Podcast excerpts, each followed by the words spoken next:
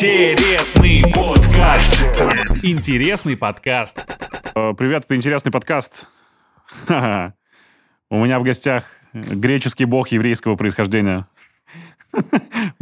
Мой приятель Гера Ёлгин, он же Велогера. Тренер тренеров, главный по аэробике и фитнесу в нашей стране. Гера, наконец-то. Всем привет, спасибо, что пригласил меня. Да, пожалуйста, чего? Ты же только заплатил денег, и пригласить сюда. Ребята, сегодня пойдем по... Видишь, я вообще нарядился для тебя специально, а ты нарядился для зрителей. А я нарядился специально для тебя. Что за фигня? Я думал, мы упражнения какие-то будем делать, там, знаешь. Но мы сделаем. Сделаем. Давай так. Давай. Давай зарядку утреннюю, потом мне покажешь, как сделать. Несколько упражнений для того, чтобы зарядиться на день. Давай. Кайф. Они у меня есть, но я персонально для тебя покажу. Сегодня хочу начать с вопросов тебе от зрителей, и потом уже пойдем общаться про спорт и тренерство в нашей стране. Давай. Тут, вообще, у меня был вопрос, знаешь, какой сразу же тебе? Тебе часто говорят: Гера, я тебя ненавижу, потому что тут написала Лена Баски. О, Гера, я 3 дня еле ходила после его тренировок. Слушай, частенько, да, я каждый день это читаю на самом деле. У меня есть там онлайн разные проекты, и постоянно народ просыпаешься, я тебя ненавижу, я тебя ненавижу, ты самый ужасный. А тебе это еще больше нравится? Ну, да, конечно. Занимаюсь спортом, через не хочу. Вот не лежит душа к силовым нагрузкам. Может ли Гера что-то посоветовать?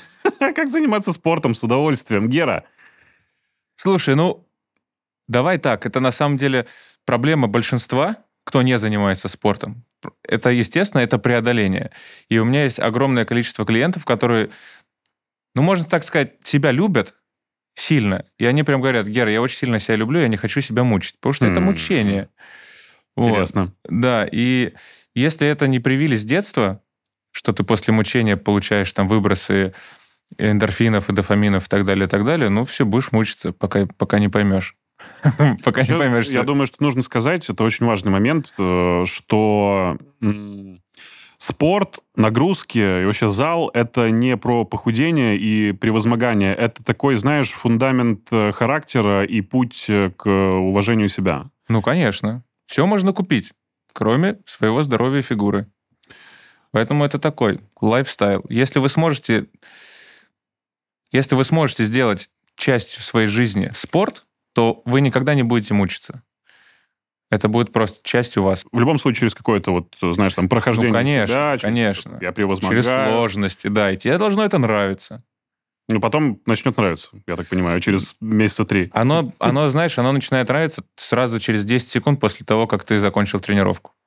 Вот как нагрузка кончилась, и ты такое облегчение чувствуешь. Это факт. Вот, если особенно, когда в зеркале что-то происходит. Да, еще и в зеркале происходит такой вау. Да. Оно того стоит. Такой вопрос. Было ли желание привить спорт всем и каждому, даже если люди всячески отнекивались? Удалось ли гостю побороть желание причинять добро? Или когда дело касается физических нагрузок, это не зазорно? Ну, то есть, было ли у тебя такой эффект того, что я знаю лучше всех и хочу сказать: ребята, спорт в массы?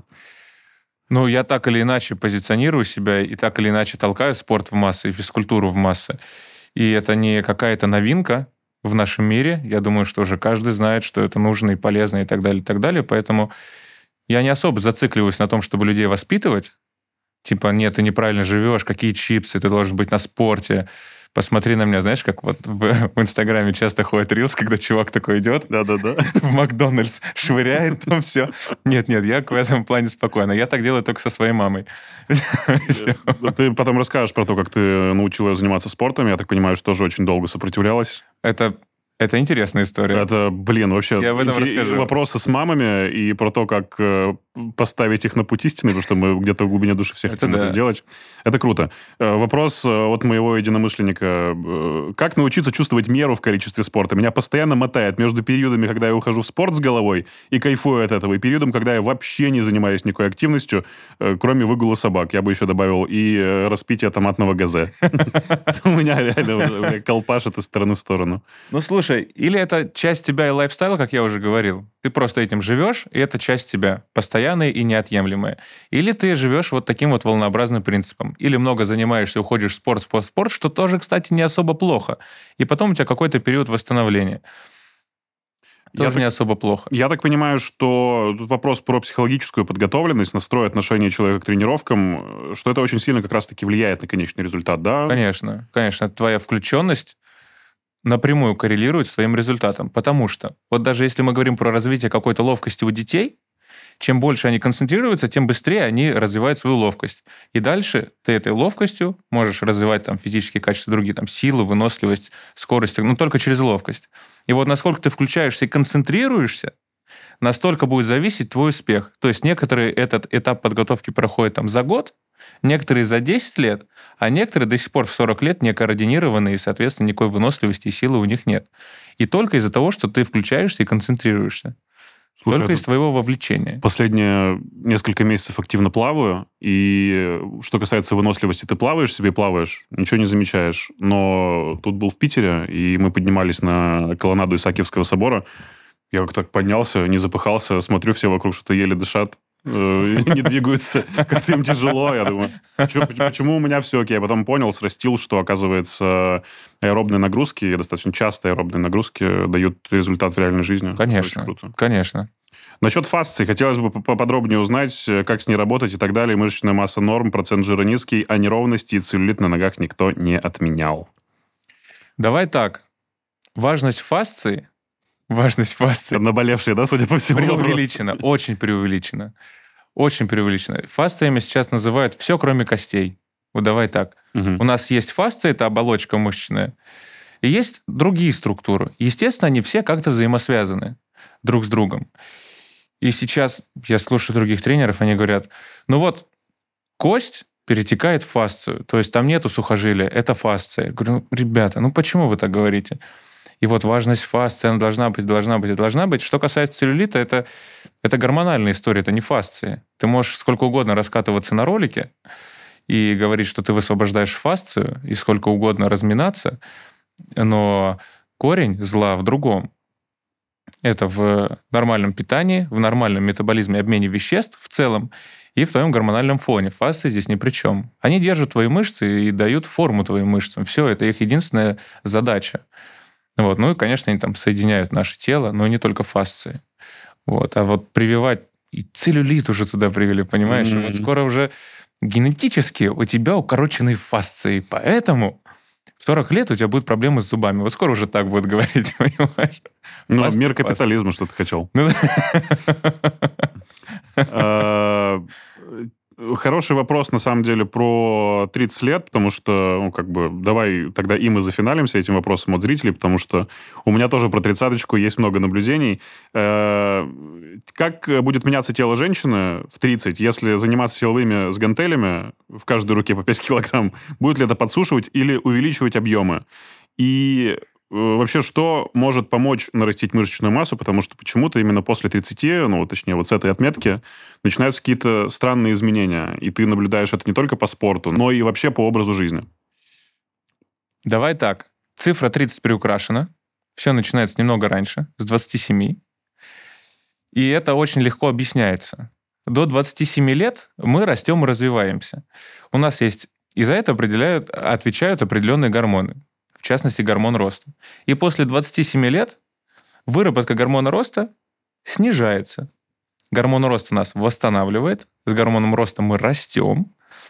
И если выработки гормона роста снижаются, соответственно, мы потихоньку стареем. С 27 лет мы стареем.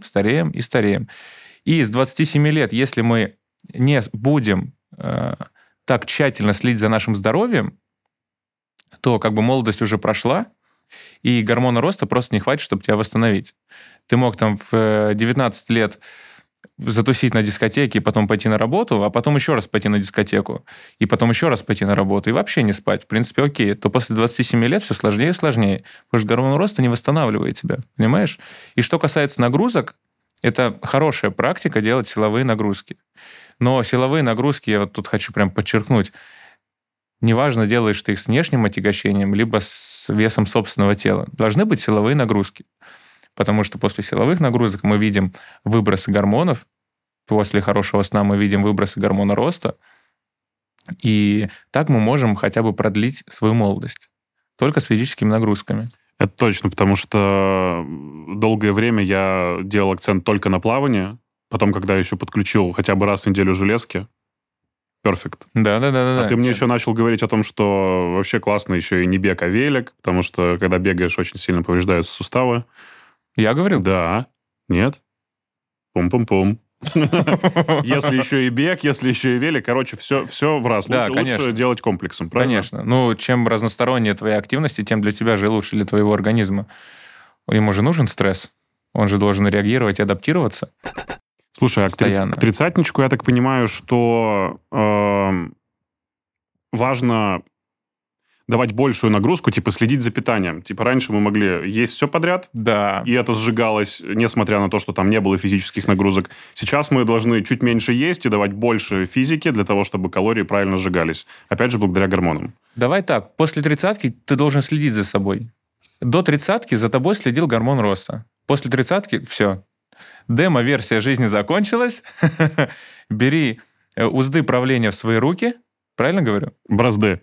Бразды или узды? Не, бразды, брат. Точно? Да, не страшно. Давай это вырежем. То я буду как Жиган. Канул в лето. Какнул. Бразды. Да. Бери бразды правления в свои руки и управляй своим организмом самостоятельно.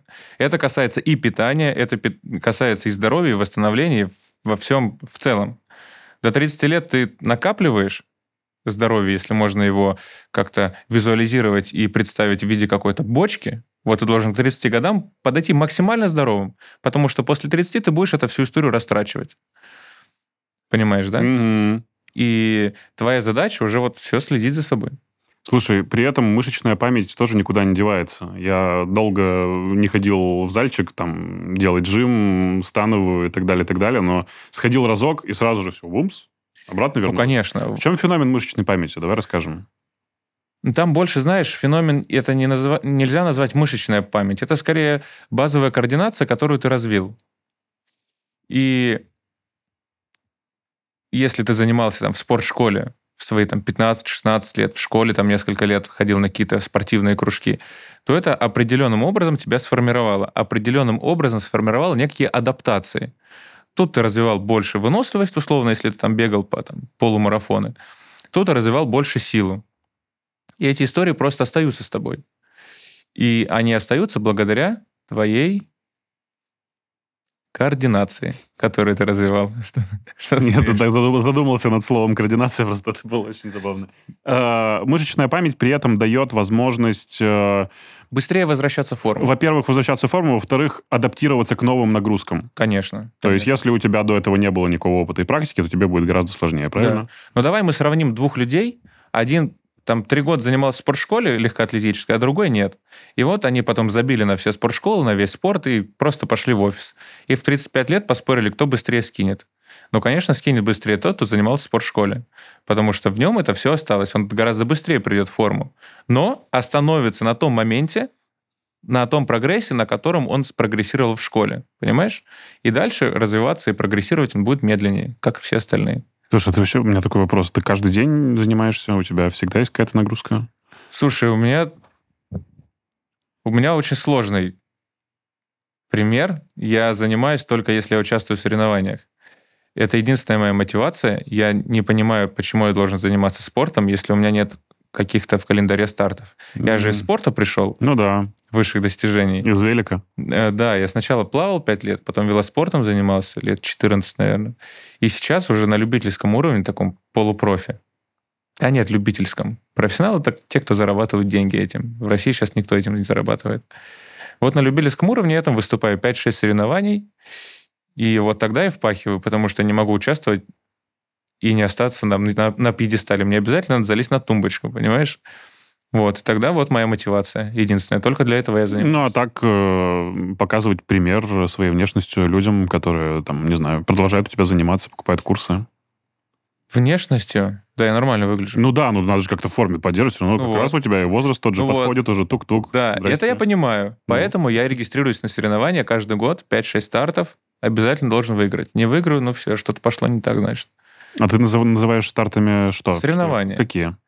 Триатлон, бег, велосипед. Но в последнее время мне триатлон нравится. Я вот прям проникся. Мне очень нравится эта вся суматоха, транзитные зоны, подготовка, гидрокостюмы. Мне нравится всесторонняя подготовка, потому что если я занимаюсь велоспортом, это такая односторонняя история, типа катаешь и катаешь. Мужик, это же очень большой стресс для организма. Триатлон — это одно участие в одном забеге. Сколько тебе дает потом восстановление? Полгода ты после него восстанавливаешься, нет? Слушай, вот прошлый сезон каждые выходные были старты.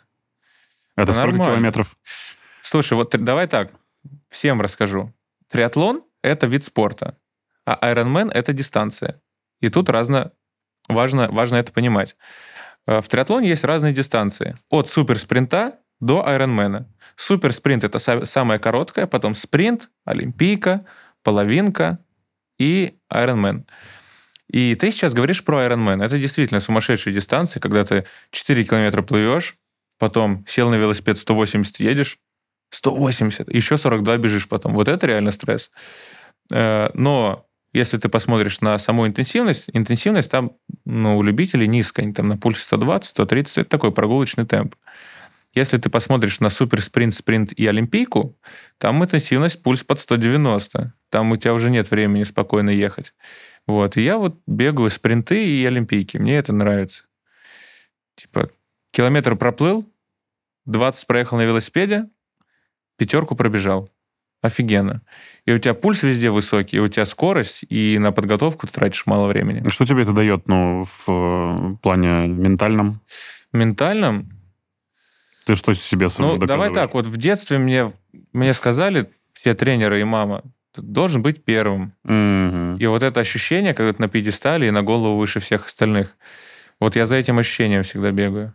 И как? Получается? Я без него не могу. И вот финиш, вот этот вот, я не знаю, но не было ни одной девушки, которая подарила мне больше эмоций, чем вот эти ощущения на финише. Это, конечно, сумасшествие. Поэтому сейчас так активно культивируются вот эти все как раз-таки спринтерские бега, айронмены, люди начинают готовиться к полумарафонам, потом марафонам. Что-то все себе доказывают. Это про... То, не могу себе сказать, что-то доказать. Не могу сказать про остальных. Видишь, дойти до финиша и выиграть — это диаметрально противоположные истории, даже в плане мотивации. Для меня дойти до финиша — это будет позор. Ну, типа, что ты до финиша дошел? Окей, можешь поесть. Типа все могут дойти до финиша, да? Ну да. Вот. Но сейчас, да, культивируется эта вся история. Но это здорово, что прививается любовь к спорту. Что плохого? Ну, это такой, спорт. Тяжело назвать это просто спортом. Мне кажется, что здесь больше про... типа, посмотрите, у меня стиль жизни, я не такой, как все, давайте тоже приобщайтесь. Но это уже ты в крайность бросаешь. Ну, у меня, по крайней мере, такое ощущение, что, знаешь, когда там, условно, у нас ночная хоккейная лига, мы там, на самом деле, не просто в хоккей играем, а сделки заключаем. Вот как будто об этом... На синагогу также хожу. Ребят, вот это мы точно вырезаем. 5 минут помолился, 2 часа контракты подписываешь. 5 минут помолился, 5 миллионов заработал. Скажи, можно ли вообще тренироваться каждый день? Давай вернемся к вопросу. Это... Какая цель? Допустим, опять же, вот человек. Хочу похудеть, рельеф, выносливость, да и вообще просто нравится самому себе. А можешь тренироваться 2 раза в день. Можешь тренироваться утром, вечером, конечно. Оптимизируй восстановление. В первую очередь сон, во вторую очередь воду и еду. К остальным инструментам восстановления, типа массажи, гидро, вот это все даже не придешь. Просто хорошо спи, хорошо ешь, хорошо пей. Все. Ты можешь тренироваться 2 раза в день, 1 день полный выходной для восстановления опорно-двигательного аппарата. Это будет более чем достаточно. 1 день в неделю? Ну да. Оу. Ну, то есть 12 тренировок в неделю – это окей. То есть это нет ничего сверхъестественного в этом. Ну, подожди, ты сейчас рассматриваешь вообще абсолютно любого среднестатистического человека, то есть это не про таких, как ты сейчас рассказываешь, которые уже там на спорте повернуты. К среднестатистическому к этому нужно будет прийти. Но через полгода он может переходить на эти объемы. То есть это не что-то такое, вау, я занимаюсь 2 раза в день. Да что такого? С утра побегал, вечером побегал. Ну и что? С утра пошел в зал, сделал низ, вечером пошел, сделал вверх. Ну и что? Типа... преувеличены страхи. Угу. Когда ты говоришь, я занимаюсь 3 раза в неделю, этого мало. для каких-то хороших, быстрых результатов этого действительно... Ну, что такое 3 раза в неделю? Это 3 часа в неделю. А в неделю сколько часов? А все остальное время что-то делаешь? Чипсы ешь. Ну да, мы же все здесь не работаем, ребят. Мы же тут спортом собрались заниматься.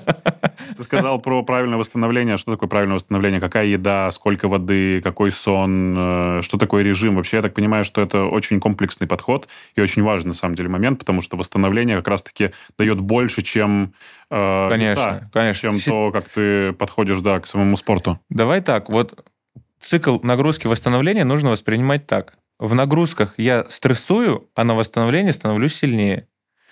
Понимаешь? То есть стресс стал сильнее. Вот к этой нагрузке, к стрессу, ты должен относиться, это там 20% успеха. И 80% успеха, как ты восстановился. Потому что в следующий раз у тебя другой стресс, следующая тренировка, другой стресс, и ты к этому стрессу должен подходить уже абсолютно новым человеком. Чуть сильнее, чуть сильнее, чуть сильнее. И чуть сильнее ты становишься только за счет комплексного хорошего восстановления. Вот я, знаешь, у меня есть прекрасное обучение функциональному тренингу, и у меня там первая лекция восстановление. Вот я сначала расскажу про восстановление, потом научу людей нагружаться. Вот. И в первую очередь вот 3 кита, на чем стоит восстановление. Хорошо попил, хорошо поел, хорошо поспал. Все остальное, вот эти вот добавки. Я, знаешь, я стал чемпионом России, не выпил ни одного протеина, ни одной аминокислотки, ни одной витаминки. А может быть, зря. Если бы выпил, стал бы чемпионом мира. Да нет, до чемпиона России ты можешь дорастить просто на своем. Ну, это же у нас были соревнования, там, чемпионат России, я не мог там стать чемпионом мира. Статус соревнований. Ну, ты понял, про что я говорю. Юмор, такая тема, понимаешь. Ну, ты понимаешь, чем я говорю. Да. Поэтому, что касается сна, неотъемлемая часть. Вот, знаешь, был эксперимент, не особо гуманный. Собачек гладили до тех пор, пока они не умерли. И потом посмотрели. Вскрытие показало, что с собачками, почему щенки умерли. И как ты думаешь, из-за чего? Что случилось? Почему? От чего умерли? Их лишали сна, и они умерли в итоге. Почему? Как ты думаешь, что первым вышло из строя? Нервная система. Полностью в порядке. Адаптировалась вообще, пофиг было. Что, опорно-двигательный аппарат? Тоже все хорошо. И сердцем все хорошо. Шерсть? А когда... И шерсть даже не полиняла. Нет, все было здорово, кроме желудка. У нас в желудке огромное количество бактерий, и это наш...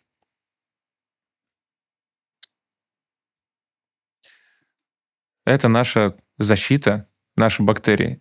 И когда ты спишь, эти бактерии и твоя микрофлора находятся в балансе. Понимаешь? Слушай, ну вообще же говорят, что сейчас, как это называется в кишечнике... Напомни мне, как это называется. Что именно?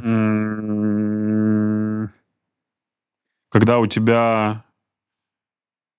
Микробиота, вот. Ага, ну да. Сейчас же говорят, что влияние работы кишечника на состояние, на психологическое, оно прям вот уже доказано. Конечно, да, конечно. Микробиота. Да, ну и было всегда доказано. Да. Это даже, знаешь, блин, забыл слово, давай это вырежем. Скажи мне, пожалуйста, как называется вещь? А, вспомнил, иммунитет. Можно и не вырезать. Не такой уж я и тупой. Мы вырежем что-нибудь другое, чтобы все-таки... Да. Кишечник, и именно вот эта микробиота отвечает за твой иммунитет. И если ты не восстанавливаешь, не досыпаешь вот этого часика, вместо 6 часов тебе нужно спать 7, а ты спишь по 6 часов. И этого часа хватит, чтобы ты не прогрессировал, чтобы ты постоянно болел, чтобы твой иммунитет постоянно был на низком уровне. Всего лишь час, понимаешь? Понимаю, а вообще сколько есть какая-то норма сна? Все говорят про 8.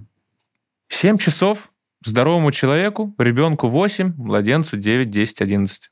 Чем старше человек становится, тем меньше спать ему нужно, но обязательно нужно упомянуть, что есть время сна, а есть фаза глубокого сна. И вот глубокий сон должен быть хотя бы 1,5 часа. Есть там трекеры сна, можно им пользоваться, они плюс-минус не врут. Но вот 1,5 часа глубокого сна обеспечит тебе хороший гормональный фон, ты можешь считать себя восстановленным и чуточку сильнее, чем вчера. Да, это факт. Представляешь? Но это же накладывается, и вот разные болезни, и стрессы, да. И даже вот блэкаут тоже влияет. Все влияет на твой сон. Если ты его не оптимизируешь, ну о какой нагрузке ты будешь говорить? Конечно, ты будешь заниматься 3 раза в неделю. Слушай, раньше было как? Типа, тягаем железки, едим грудку, гречка, пьем чистую воду, иногда кефир, и все. Сейчас уже, я так понимаю, что подходы поменялись, и главное, чтобы ты получал удовольствие от жизни и давал нужную нагрузку именно своему организму, так? Давай так. Давай про функционалочку. Давай так, какая цель? Какая цель? Ты хочешь выступать, ты будешь до сих пор есть грудку, качаться, покупать на черном рынке определенные вещества и выступать. И масса автозагаром. Но если ты хочешь хорошо себя чувствовать, чтобы у тебя было тело, вот твой, знаешь... Ну, выглядеть так, как ты себе нравишься, проще говоря. Ну, то тебе не надо не есть грудку, потому что это же ментально тяжело. Ты в ужасных рамках. Тебе нужно придерживаться средиземноморской диеты. Самая адекватная и зарекомендовавшая себя диета. Ты сейчас без Тёбы говоришь? Без Тёбы. Реально самая хорошая история. По сравнению со всеми остальными. Это просто, знаешь, это просто сбалансированное питание. Ее называют средиземноморская диета. И разносторонняя нагрузка. Чтобы у тебя были и кардионагрузки, и силовые нагрузки, и чтобы ты развивал ловкость, чтобы ты развивал координацию в определенной последовательности. Какой? Потому что если мы говорим про там, мышцы и силу, ну, понятно, силовая нагрузка, все, больше нам ничего не надо. Если мы говорим про какое-то всестороннее развитие, тоже мы же должны упомянуть, что у нас есть определенное количество физических качеств и определенное количество двигательных навыков, которые мы должны развивать. Если мы говорим про физические качества, это там скорость, сила, выносливость, ловкость, гибкость, которые тоже нужно развивать в определенной последовательности. То есть нельзя развивать силу и выносливость, нельзя развивать гибкость и силу. Ну, они ингибируют друг друга, так не получится, физиология так устроена. Если мы говорим про двигательные качества, там аэробная выносливость и анаэробная выносливость. Это уже сложнее, для зрителей вообще сейчас будет сложно. Вот. Но это тоже развивается определенными способами, методами, определенной последовательностью. Кто должен эту последовательность читать и... Это должен именно тебе. Это тренер хороший. Это должен знать тренер, каждый тренер. Этому учат в институтах, но не во всех, к сожалению.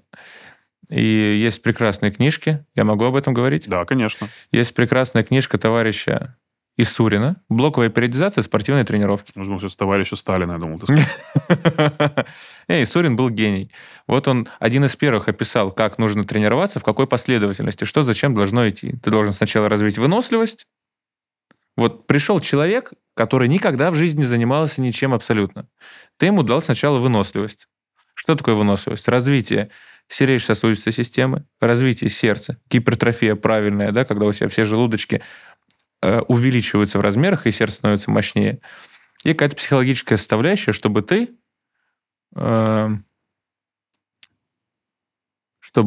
Затроил, да, сейчас? Нормально. Это вырежем. Вообще не парься.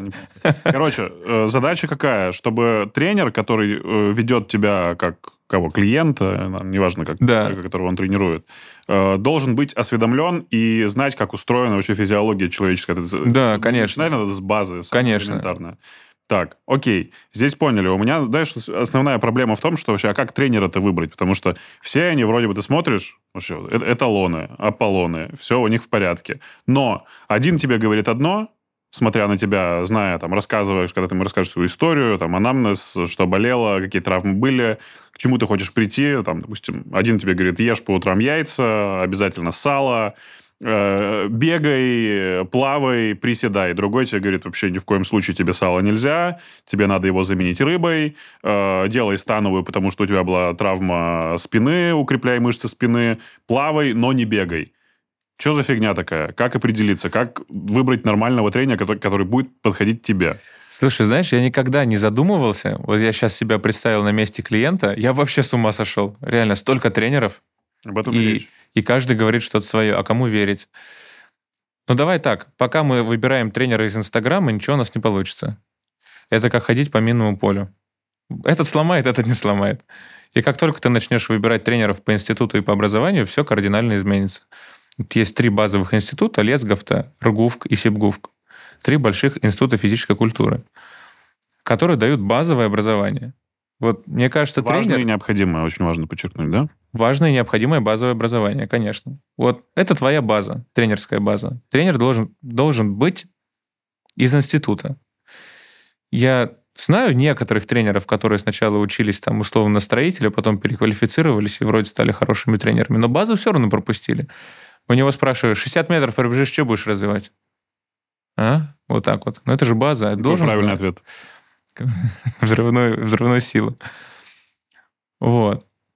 И курсы повышения квалификации, чтобы быть в теме на плаву, потому что мир постоянно меняется. Физиология фундаментальна, но 10 лет назад мы ели грудку и делали 3 по 15. А сейчас у нас уже огромное количество тренировочных программ и матриц, и мы ими жонглируем, и фитнес стал довольно интереснее, разнообразнее. И тренер должен постоянно быть в теме. Поэтому база, на нее наслаиваются какие-то курсы повышения квалификации. Вот и перед тем, как пойти на тренировку, спросил, где ты учился, какие последние 2 обучения прошел? Это все, что нужно знать о тренере до того, как ты как бы определишься со своим выбором? Ну, это основное, да. Ну, знать, сколько у него детей, не обязательно. Mm-hmm. Но что касается что касается его профессиональных качеств, то да. В институте тренерам закладывают психологию и педагогику. Хоть один курс рассказывает про педагогику для тренеров, про психологию для тренера. Никто об этом не рассказывает. Поэтому тренеры, знаешь, как общаются. Ну, окей, хорошо. Тренер говорит, я тренер только TRX, например. Я обучился преподавать на этих петлях. Все равно должно быть базовое образование. Конечно. И петли TRX – это инструмент, которым ты должен владеть на основе своей базы. Понимаешь? Понимаю. Это как на машину поставить спойлер. Вот со спойлером я уже умею водить машину, а без спойлера не умею. Как так? А давай теперь с твоей стороны, со стороны тренерской. Что не так с современными тренерами? Ты наверняка сталкиваешься с огромным количеством, всяких странных ситуаций, очень странных людей. Ты мне за кадром рассказывал, как у тебя и твои подворовывают тренировки, и твои программы, которые ты пишешь, и твои креативные решения в социальных сетях. Что не так глобально? Ты можешь дать ответ на это четко? Давай так, Что подворовывают, наоборот, я рад. Пусть. Я для этого и делаю, позиционирую себя, я даю идеи для тренеров. Пожалуйста, берите, смотрите, применяйте на себе. Эта вся история работает, она классная, современная и свежая. Угу. Что не так, это когда они смотрят, интересуются и ненавидят. Боязнь к чему-то новому. Вот как их научили 10 лет назад 3 по 15, так они все. 3 по 15, ничего нового у нас нет и не будет, и не должно быть. Знаешь, такие консерваторы жесткие. Вот я думаю, что фитнес не про это. Фитнес, он всегда меняется, и даже спорт меняется. И чем больше подходов ты знаешь, тем больше ключиков у тебя каждому клиенту. То есть, что не так? Первое, отсутствие гибкости и адаптации к современному миру. Да. Так, еще. И второе, часто я это вижу, это, если мы вспомним Юнга, экстраверты и интроверты. Если тренер интроверт, то все это все не так. Все не так. Все-таки софт-скиллы, да, тащат у вас тоже? Но ты же работаешь с людьми. Либо ты экстраверт и предрасположен к этому, тебе это нравится, ты любишь людей, ты им улыбаешься. Или ты интроверт, после каждой тренировки ты его материшь. Пришел опять. Я опоздал на 5 минут. Ненавижу его. Mm-hmm. Было бы перо, закинул бы между ребер. Вот такие тренеры бывают. Конечно, это не то. Поэтому появилась твоя программа, да, для того, чтобы как-то научить тренеров быть тренерами. Это же очень круто, и сейчас я так знаю, что ты хочешь это сделать на уровне чуть повыше, чтобы все проходили сертификацию твою. Ну да, но не то чтобы мою, но чтобы тренеры обязаны были быть на плаву, чтобы они менялись, и смотрели, шли в ногу со временем. 3 по 15, условно, я это прикалываюсь, обобщенно говорю, старые подходы, они, может быть, и работают, окей, но чем больше подходов ты знаешь, тем лучше. У нас между нашим костяком тренеров исследование годичной давности уже не котируется. Это было год назад. Mm-hmm. Ты читаешь мне исследование 22 года, ты чё? Что за колхоз? 23-й уже на носу. Давай-ка 23-й читай. Вот так, представляешь? А большинство не то чтобы исследования читали, они смотрят на исследования Бернштейна 80-х годов. Какая механика у этой сертификации? То есть, если тренер не прошел ваше обучение, не получил подтверждение квалификации, то он, соответственно, не имеет права работать, да? Идея в том, чтобы сделать такой онлайн-институт. Условно. о повышении квалификации на базе исследовательского института, который находится в Сочи, который занимается именно спортом высших достижений. В общем, идея какая? Сделать онлайн-платформу, чтобы тренеры могли обучаться и видеть новые исследования, соответственно, исследовательского института. И исследования эти будут направлены не на спорт высших достижений, потому что, к сожалению, дорога к высшим достижениям у нас сейчас закрыта, а именно на фитнес и оздоровление. В эту историю, к сожалению, сейчас никто не смотрел. И все исследовательские институты работали над спортом высших достижений. А сейчас они просто сидят, нет работы, нечего делать, потому что исследований никаких нет, заказов нет и так далее, и так далее.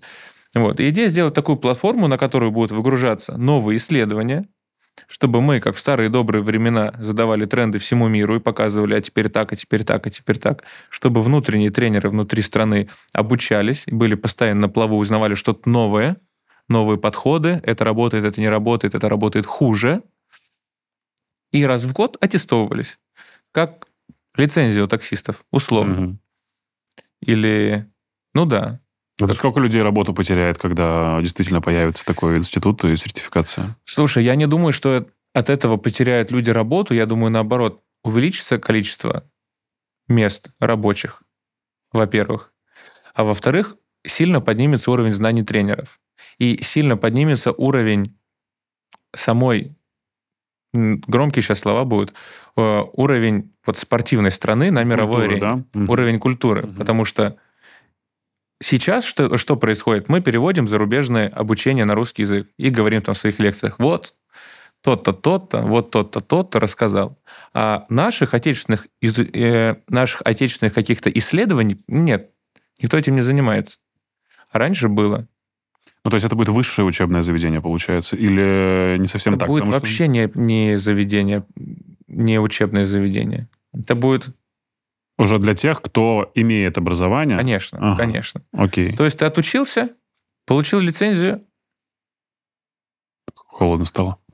То есть ты отучился, получил лицензию, раз в год повышаешь квалификацию, постоянно учишься и учишься, чтобы просто оставаться на плаву. Ну, я просто пытаюсь сейчас посадить твои слова на реальную обстановку и ситуацию, то есть чтобы писать какие-то научные статьи и делать работы от своего имени, ну, ты как будто бы должен... пройти соответствующее высшее образование, тебя должны преподаватели в вузах этому обучать, то есть ты должен защищать там какие-то диссертации условно. Про меня сейчас говоришь? Нет, вообще в целом, то есть как ты сказал, что почему мы переводим там чьи-то статьи и маневрируем и бравируем фамилиями из Штатов, например, а не нашими, ну потому что... Западными коллегами. Ну потому что надо уметь писать научные работы. Ну конечно, конечно. Но вот раньше писали научные работы. Раньше как было? Исследовательский институт, 4 тонны креатина, делайте исследования. 4 тонны креатина привезли людям. Делали исследования, исследовали креатин вдоль и поперек. Самая понятная и простая для всего мира добавка. Почему? Потому что отечественные ученые взяли 4 тонны креатина и сделали ряд исследований. Понимаешь? Сейчас такого нет. Есть ответ на вопрос, в чем проблема? Появится ли это, если появится твой институт? Конечно, это вся идея этого. Чтобы это было.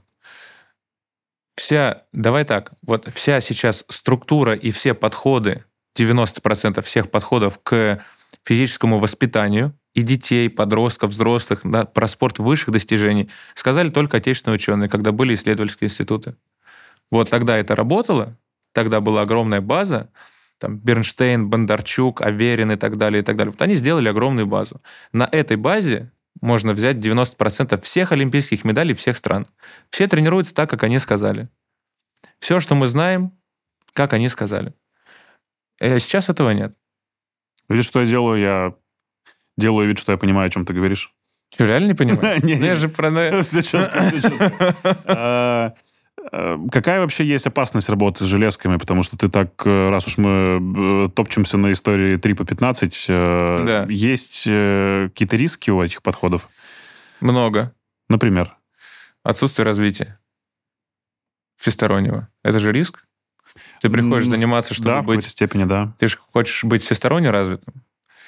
Ты, например, поднимаешь хорошую штангу, но пришел домой, и тебе жена сказала, слушай, вот антресоль надо перетащить на другое место, и ты сорвал спину. Потому что ты просто не готов к этому, понимаешь? Это же не штанга. Это пример из моей жизни.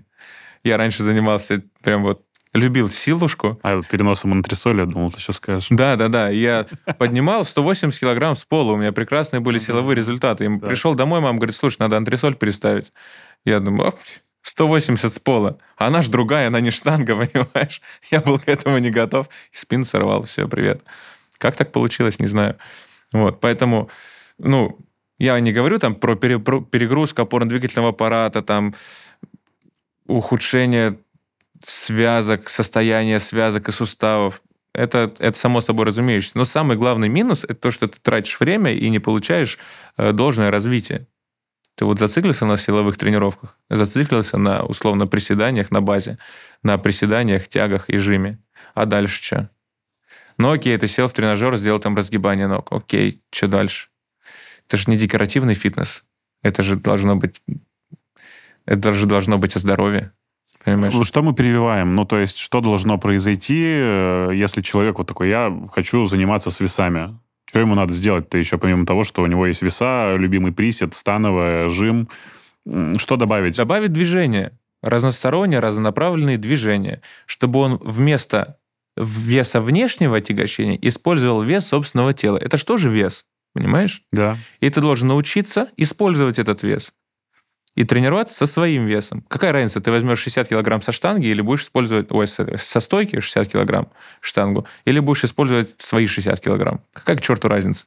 Но, вот сейчас вдумайся во фразу, тренируя движение, ты всегда тренируешь мышцы.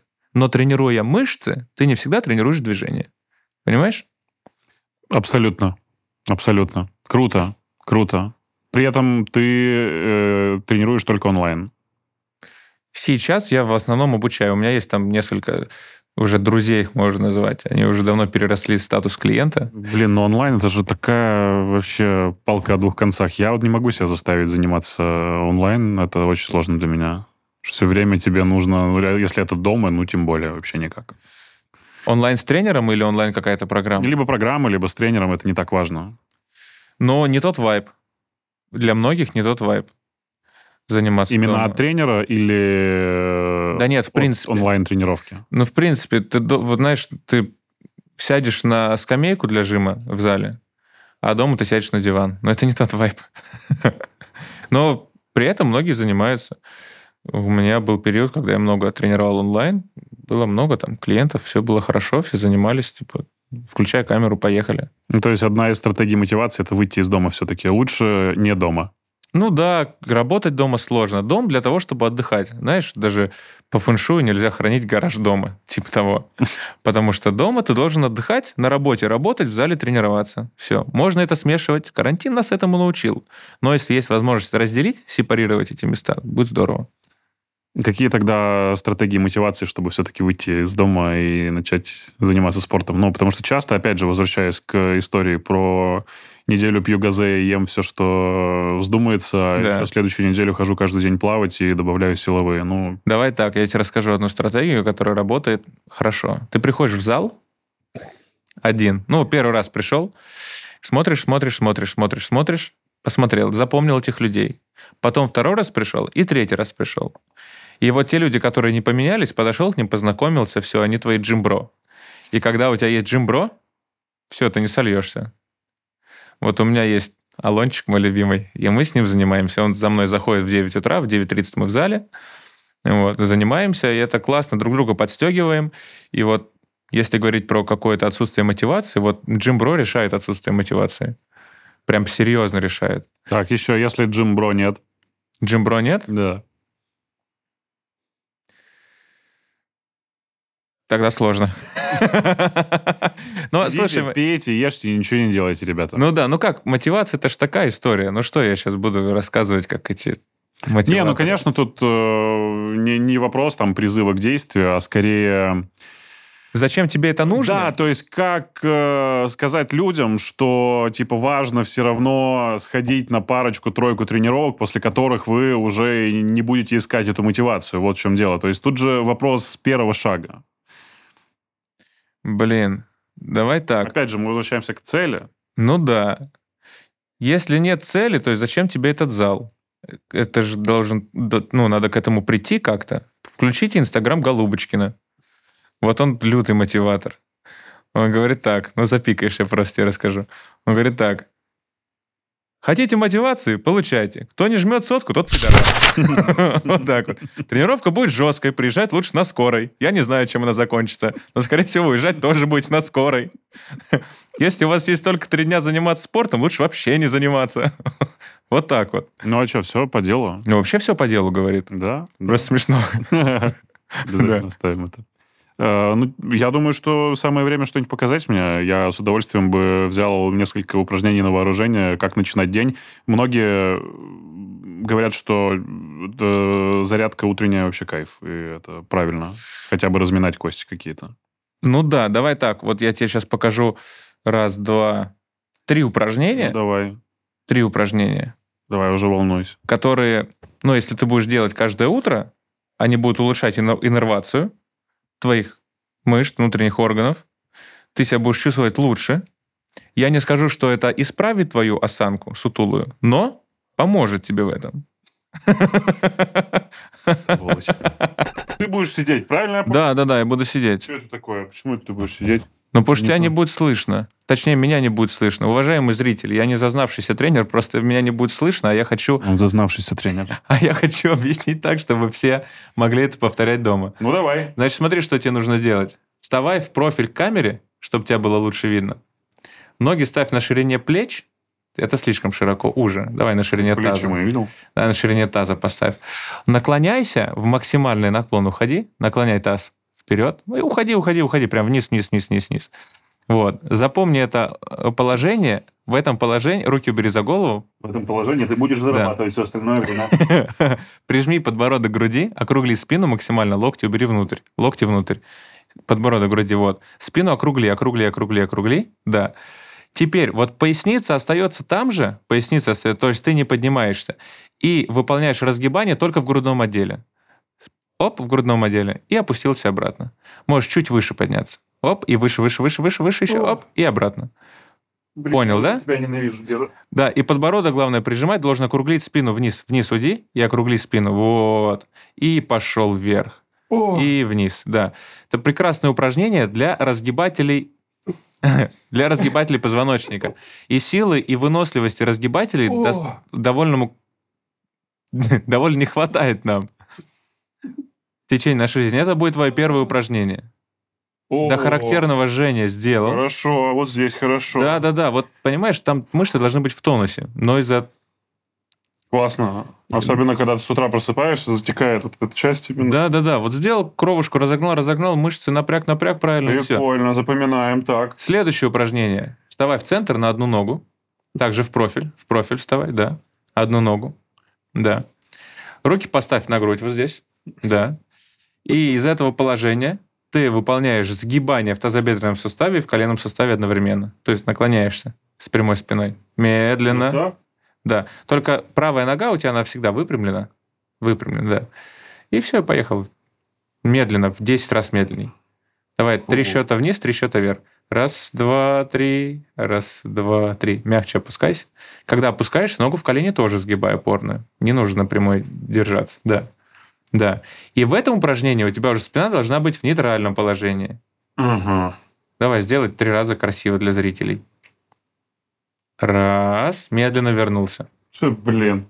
Когда сейчас я в кадр встану. Красиво для зрителей, все пошло. Не туда. Раз. Вернулся. Это упражнение поможет тебе проснуться. Во-первых, оно выполняется на одной ноге, чтобы твой мозжечок был более активен с самого утра. Во-вторых, во сне. Во-вторых, хорошо задействует, растягивает в эксцентрическом режиме твой бицепс бедра, потому что он часто укороченный, и включает ягодичные мышцы, которые так важны для твоей осанки. А у меня почему-то поясница, вот я чувствую поясницу. Это с первого упражнения. Класс. Так, и что, третье? Третье упражнение. Смотри, сделал... Того, 3-4 круга искупался, ушел. Что, отжима не будет? Не-не-не, третье упражнение тоже будет на ягодице. Смотри, тебе нужно поставить стул под сзади стоящую ногу. То есть поставь его на краешек, потому что ты будешь в центре. Да. Вот так. Сзади стоящую ногу на стул. Да. Сделай наклон. Да. С прямой спиной. Руки поставь на грудь. Да. Давай, я тебе помогу. Выпрямись. Делай наклон вот здесь. Вот так, да. Руки на грудь поставь. Да.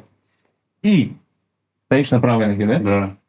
И вот тут начинаешь двигать тазом внутрь, наружу. Медленно внутрь, наружу. Ого.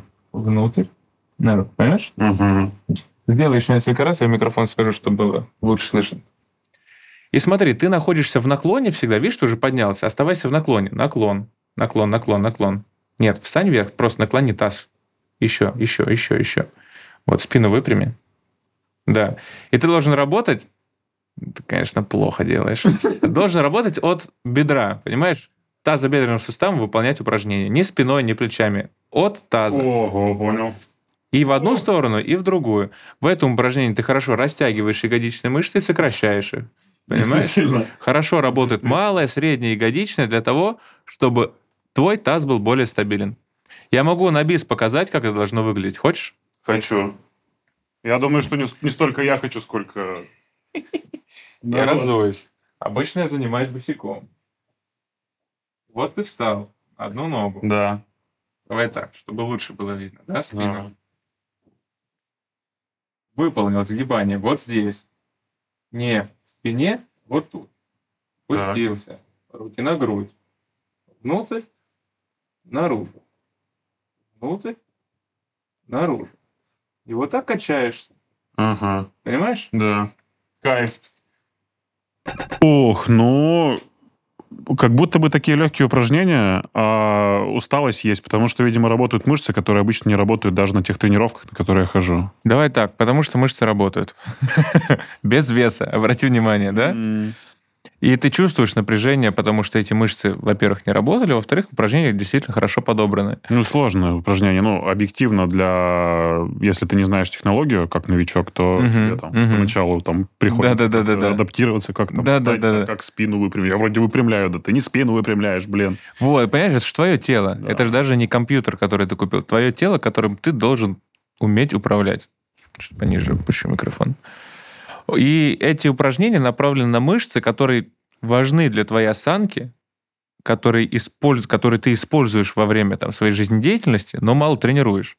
Если мы говорим про ягодичные мышцы, очень важна выносливость ягодичных мышц. Они отвечают за стабилизацию таза. Вот последнее упражнение направлено на них. Предыдущее упражнение направлено на развитие силы двуглавой мышцы бедра, то есть твоего бицепса бедра. Потому что чаще это мышцы укороченные. И из-за этого у тебя ноги полусогнутые, понимаешь? И биомеханика твоей походки меняется. Вот. В общем, вообще, это... Я, знаешь, что заметил, что после 30 прям, ну, сложно все. И вес сбрасывается хуже, и тренировки даются так, что, блин, да, может быть, все-таки пропущу. Но... Реально же так и есть. Но после 30 действительно тяжелее сбрасывается вес. И, знаешь, вот с точки зрения физиологии это можно объяснить легко.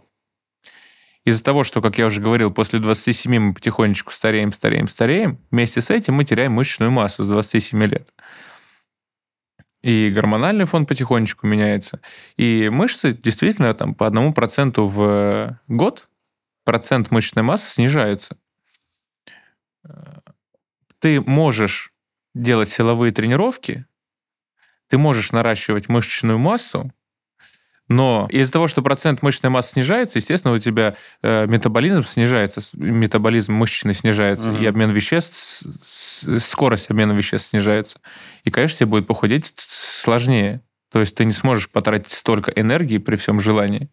Я тоже замечаю, все вроде тренируешься, что плаваешь, туда-сюда, 5-е, 10-е, вес вообще не уходит. И пытаешься как-то правильно в рамках твоего тела, потому что ты знаешь, там... Хлеб, сахар, все это на тебя пагубно влияет. Но видишь, должна быть активная мышечная масса. То есть вся эта мышечная масса должна быть использоваться, чтобы эта масса мышечная тратила постоянно энергию. Почему вообще появилась физкультура? Потому что мышцы тратят больше всего энергии. Если бы мозг тратил больше всего энергии, не было бы ни одного фитнес-клуба, все бы читали книги.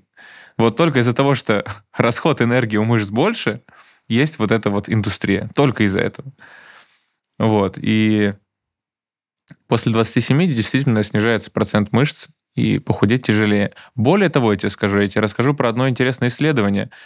2 группы, представляешь? Одна худела без тренировок, а другая худела с тренировками. и та, и другая были на дефиците калорий. Похудели обе одинаково. Все круто, эксперимент был классный, исследование было хорошее. Но когда взяли биоимпеданс, посмотрели, чем похудели, первая группа, которая не занималась, 70% сожгла мышц и 30% жира. И метаболизм у нее стал еще медленнее. Понимаешь, скорость метаболизма, потому что мышц еще меньше стало. А вторая группа, наоборот, 35% потеряла мышцами и 65% жиром. Соответственно, и метаболизм увеличился.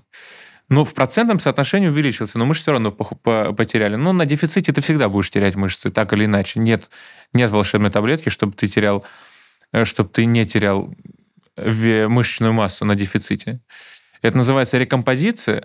Рекомпозиция, когда ты одновременно теряешь жир, но наращиваешь мышцы. Это феномен, о нем сейчас часто говорят. И я вот каждые 2 месяца провожу свои исследования на котиках. Ну, шучу, не на котиках. У меня там есть небольшой проект. По 1500 человек участвуют каждый раз. И я своей тренировочной программой и свое питание им демонстрирую и навязываю.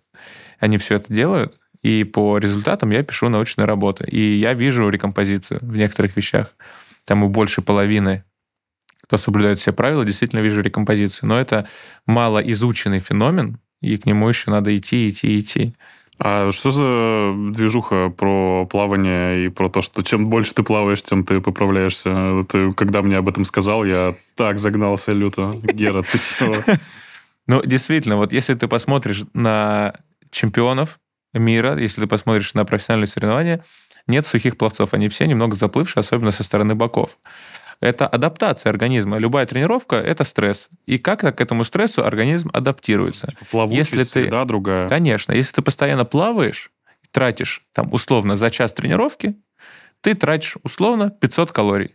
При адаптации через месяц ты за этот час будешь тратить 400, потому что ты адаптировался, понимаешь? А организм не хочет испытывать такой острый стресс, понимаешь? И он будет адаптироваться, увеличивать там количество капиллярную сетку и так далее, и так далее. Выносливость будет твоя расти, энергозатрат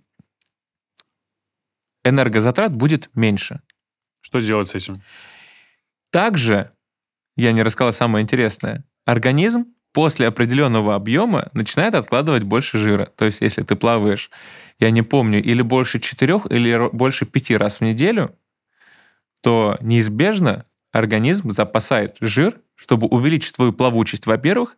Во-вторых, чтобы сохранить тепло твоего организма, потому что вода будет всегда холоднее, чем твоя температура твоего тела. И вот, чтобы организм меньше испытывал стресс, он начнет откладывать жир. Что с этим делать? Либо менять нагрузку, чтобы она была всегда разносторонней, либо делать интервалы, интервальное плавание. То есть соточку проплыл, остановился, подышал. То есть не монотонно, а использовать различные подходы. Разные, я люблю, там, соточки поплавать, 2 соточки поплавать, лесенки люблю поплавать, там, 100, 200, 300, 400, 400, 200, 300, 100, 400, 300, 200. Физкультурник, честно меня взять. Забудь, математика, фигня. Кому она вообще нужна? Расскажи про маму. Что сподвигло все-таки начать заниматься спортом? Слушай, у меня мама занималась фигурным катанием все детство. Она тоже была суперспортивной. Но сейчас там офисная работа, ничего не делает. И у меня не... как так? Сын спортсмен, тренер, а мама... Не спортсменка, не тренер. И не за ним. Это огромная проблема с нашими родителями, которые становятся... Чем старше мы, тем младше они. Да. И так тяжело с ними договориться. И ты переживаешь за то, что ты же можешь двигаться, ты же можешь отказаться от этого, а нифига не можешь. Я прям замечаю каждый год, все старее и старее, все старше и старше. Нельзя сказать старее, это прям... Мама, извини. Все старше и старше становится. И, а как ты скажешь? Я говорю, мама, иди занимайся. Она говорит, ты что, яйцо? Вот так она мне говорит. Понимаешь? Забыл откуда. Да. Как ты можешь меня учить? В шутку, но в любом случае я она там грани четко всегда расставляет. Моя просто тему переводит. Сливается. Да, я, кстати, знаешь, что тут купила? Вот, и я там покупал абонементы, я из Омска, у меня там есть огромное количество тренеров, которые у меня учились, я там ее... сходи-ка, я говорю, сходи к тому. Она там занималась у тренеров, но рано или поздно что-то все кончалось, мотивация как-то пропадала. И она говорит, ну, составь там какую-нибудь программку, тренировок, составь. Я вот придумал вот этот челлендж, о котором я тебе 10 минут назад сказал. Я его сделал для мамы изначально. Думаю, ну, блин, пусть позанимается. Записывал тренировки там, мама тренировалась, потом, думаю, закину просто в телегу свою. Сколько-нибудь там человек наберется, может, интересно кому-то будет вот вместе позаниматься. И стали заниматься вместе. Я маме нашел джимбро, она с подружкой ходит, только с подружкой. Джимсис скорее, да. Да, джимсис. Вот, и там пришло, там, условно, 100-150 человек в первый челлендж. Мама занималась, мама прошла первый челлендж, потом второй челлендж, третий, четвертый, пятый, шестой. Вот сейчас уже 7-й сезон идет. Мама в теме. Мама офигенно выглядит. У мамы рекомпозиция лютая. Вот. Там же 1500 участников. Вот. Я уже пишу научные работы, и это вот так разрослось. Мама просто главный маркетолог. Да, реально. Клево. Просто неожиданно. Что стало вот этим щелчком, отправным механизмом? Что-то ее напугало? Почему она решила все-таки заниматься?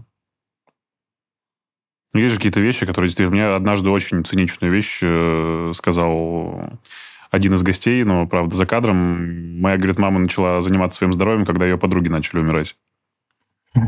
Это такой, вау. Но это вот, к сожалению, так и есть. Да, у тебя просто становится что-то в окружении, что-то происходит с тем привычным укладом жизни и людьми близкими, что ты начинаешь понимать, что жизнь очень ценна. И ты такой, ну все, я... Слушай, понимаю, работаем. Давай позвоним, я не знаю, почему она начала заниматься. Но я... Ну, можем позвонить. Хочешь, давай, это будет круто, если мы позвоним твоей маме. Я как бы ей говорил, типа, давай занимайся, но я не думаю, что я был тут тем фактором, из-за чего она занималась. Да, вряд ли. Может быть, она тебе даже и правду не скажет, но было бы интересно узнать это вот сюда его. Да. Она у меня записана как босс. А ты у нее, судя по всему, как яйцо, действительно.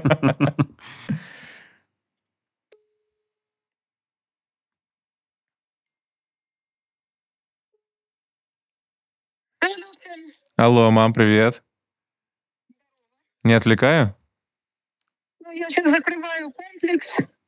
Слушай, ну, в общем, нет. Слушай, вопрос на миллион. Что тебя сподвигло заниматься спортом? Почему ты проходишь мои челленджи и почему ты вообще занимаешься? Ну, во-первых, потому что это мое здоровье.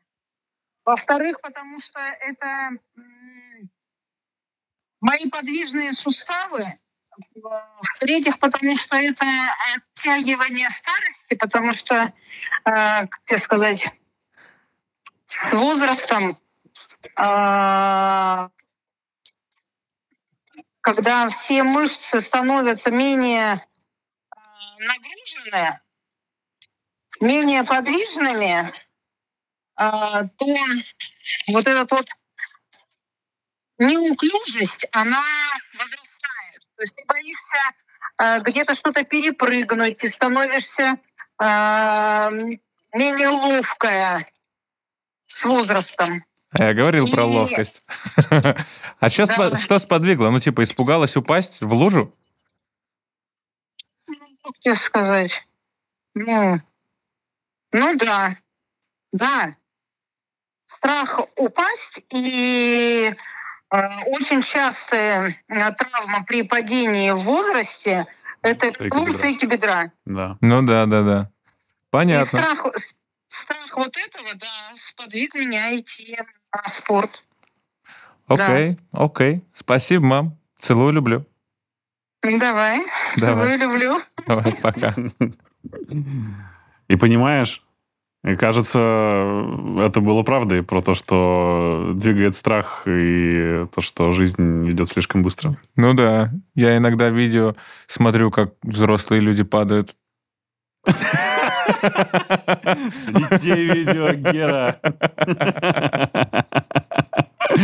Слушай, вот хочу спросить, у тебя есть какие-то общие ошибки и неправильное построение целеполагания у людей, которые идут заниматься спортом? Целеполагание? Ну да, то есть типа, я хочу там, заниматься спортом, но делаю что-то неправильно. Типа, какие главные ошибки в занятиях спортом у начинающих? Ну, если мы говорим про самих, просто про начинающих...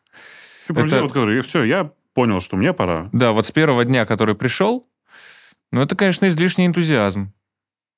Это прям, знаешь, ошибка. Потому что это аукнется после первой тренировки. И через достаточно короткое время человек просто перегорает, когда он с излишним энтузиазмом подходит к истории со спортом. Типа, я вчера посмотрел Тони Робинса, все, погнали. Вот, и я буду заниматься 10 раз в неделю и убиваться. Ну, конечно, это несет пагубный характер для организма. Вот. Но я думаю, что это одна из главнейших ошибок. Надо подходить все-таки к этому мягко, спокойно. И не самостоятельно. Все-таки нужен, наверное, тренер на первых порах, да? Или человек, который будет тебя хотя бы как-то курировать, у которого был опыт в спорте, в зале. Слушай, ну... Я просто пришел с ребятами своими, с пацанами, которые уже давно ходили, а я как-то забивал, и они меня ввели в эту культуру еще в школе, когда мы учились, 10-11 класс.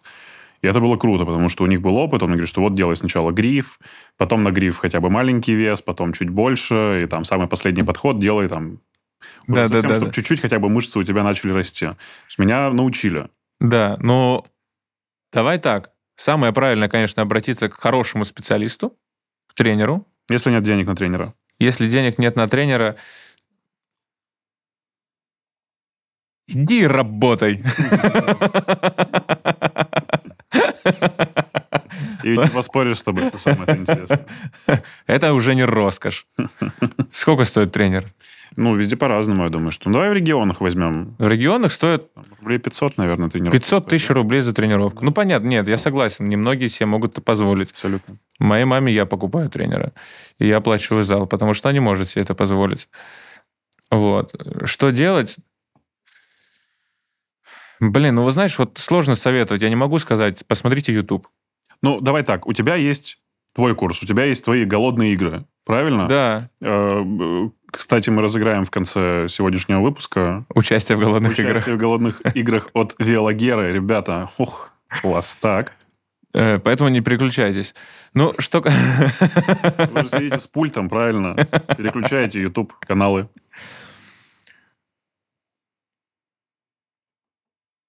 О чем мы говорили? Про мотивацию, про целеполагание мы говорили, про то, как начать без тренера, если нет возможности.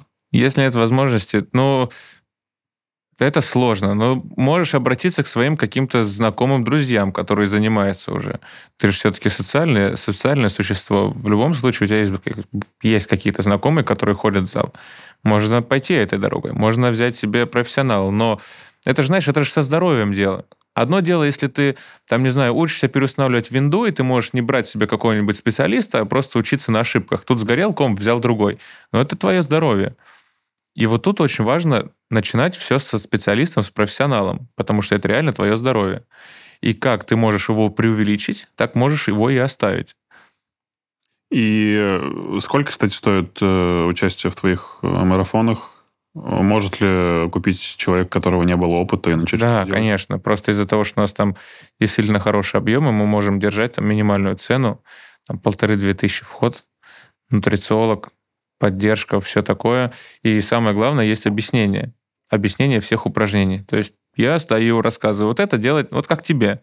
Это делать так, вот это так. Тут таз пошевели, тут ногу пошевели. Mm-hmm. Чтобы люди, потому что я изначально планировал этот челлендж делать на тренеров, у меня такая специфическая тренерская аудитория в основном. Вот. Но люди начали вовлекаться, которые вообще никогда не занимались. Мне кажется, это их родители тренеров. Да. Вот. И пришлось переиграть немножко, улучшить челлендж, усовершенствовать, и дошло до того, что я просто рассказываю, как делать каждое упражнение. Раньше я делал вот того, вот так вот сделать, ничего объяснять не буду, все, поехали. Это работало. А сейчас я уже объясняю всем, я понимаю, что огромное количество новичков. Ну, и я так понимаю, все равно в разжевывании информации, даже в самой элементарной, строится, да, большее количество аудитории, людей. Кьюинг. Да. Ну, надо же еще доступно объяснить. А что не так с бодибилдерами, почему они тебя ненавидят? Я видел этот мем, это очень круто. Ты против стероидов? Да. Да нет, слушай, что касается бодибилдеров, это прям хейтеры. Их огромное количество. Каждый день мне что-то пишут. Бодибилдинга нет без стероидов, правильно?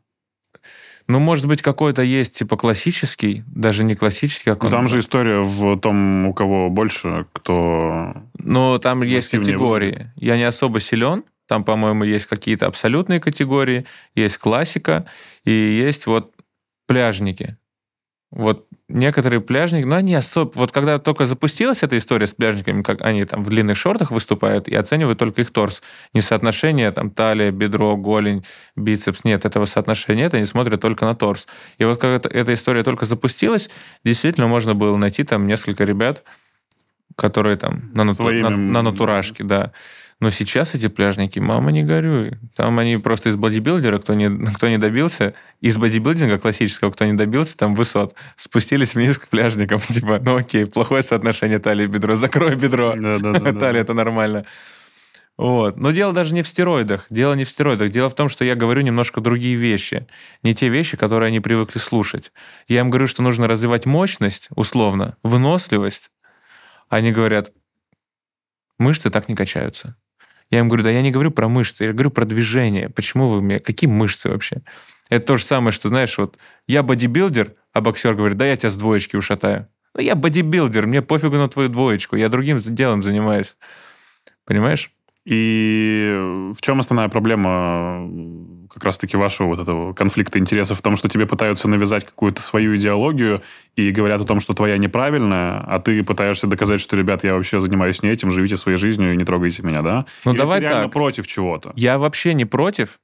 Я за то, чтобы люди вовлекались и занимались. Чем больше людей занимаются, тем лучше. Потому что, ну, я же тренер, это моя так или иначе... обязанность перед этим миром вовлечь максимальное количество людей в спорт. И да, без разницы. Ну, пришел он к тебе качаться, да пусть качается, пусть просто приучай людей к физической культуре. Вот. У меня нету какой-то там, знаешь, вот я вот против этого. Это плохо, это не работает. Работает все, главное работать.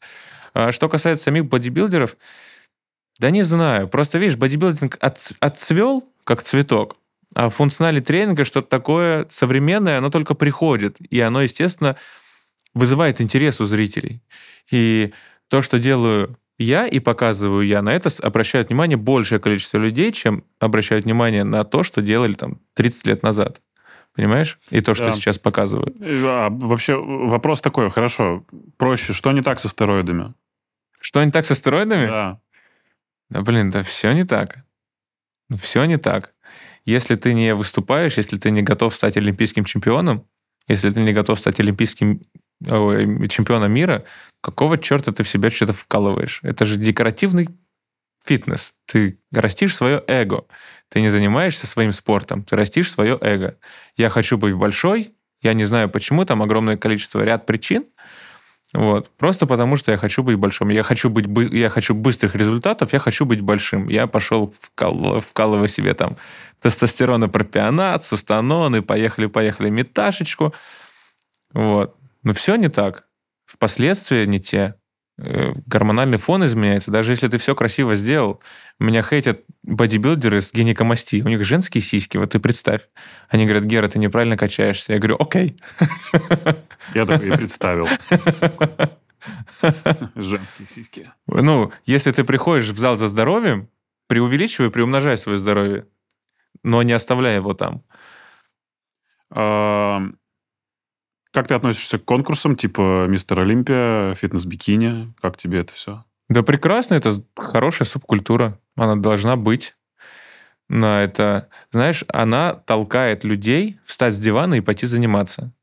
Конечно, до соревнований доходит там 1% условно. Зато 99% с дивана пойдут и будут заниматься. Это прекрасно. Когда они смотрят, мотивируются. Вот это форма, вот это здорово, вот это круто. Я тоже таким хочу быть. Пойду-ка я в зал. И если это так работает, то почему нет? Классно.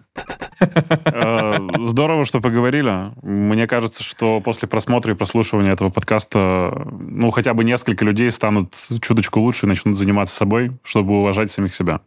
Это классно. Мы с тобой придумали конкурс. Голодные игры, это что такое? Это вот как раз, когда, типа, ненавижу тебя, Велогера. Да. Ага, знаешь, почему они голодные? Потому что я учу людей оставаться голодными. И во всех планах, чтобы они учились быть голодными. Что это за программа? Расскажи. Я тебе расскажу про идею о голоде. и расскажу о самой программе. Я твердо уверен, что голод — это огромное топливо, которое двигает и двигает и двигает тебя. Но стоит только тебе наесться, ты сразу ничего не хочешь делать. В любом плане. Наесться и в работе, и в отношениях, и в спорте. Как только ты наелся, мотивации никакой нет. И вот идея названия «Голодных игр» — оставить людей голодными. И до еды, и до спорта, и до всего прочего. «Голодные игры» — это такой челлендж мой, один из моих детишек. Он проходит онлайн, и собирается огромное количество людей. В чатах, ну, там есть чат поддержки, мотивации, они там знакомятся друг с другом. Знакомятся друг с другом в городах, собираются в группы и занимаются вместе, приводят там друзей и так далее, и так далее. И вот у нас есть 3 прекрасных недели, когда все занимаются под моим присмотром. Я определенным образом составляю тренировочную программу.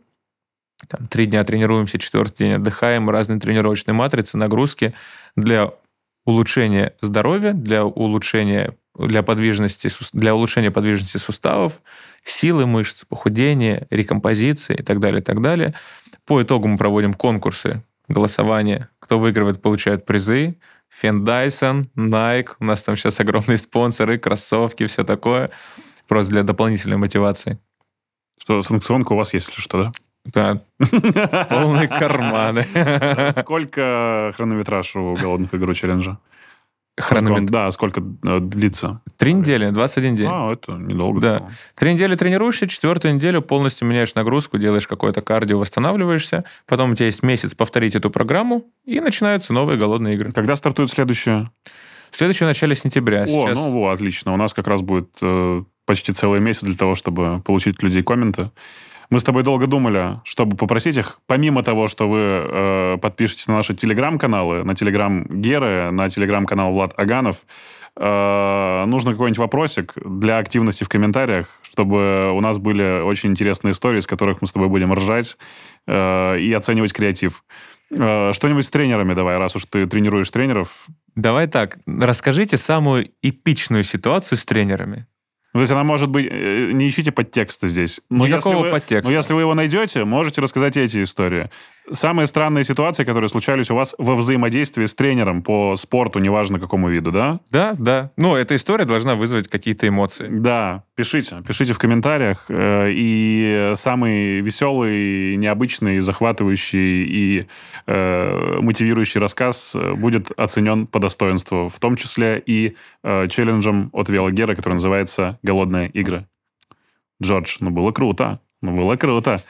Это интересный подкаст. Спасибо. Подписывайтесь на канал. Спасибо, что смотрите. Ваши активности добавляют нам мотивации. Спасибо, что вы есть. Пока.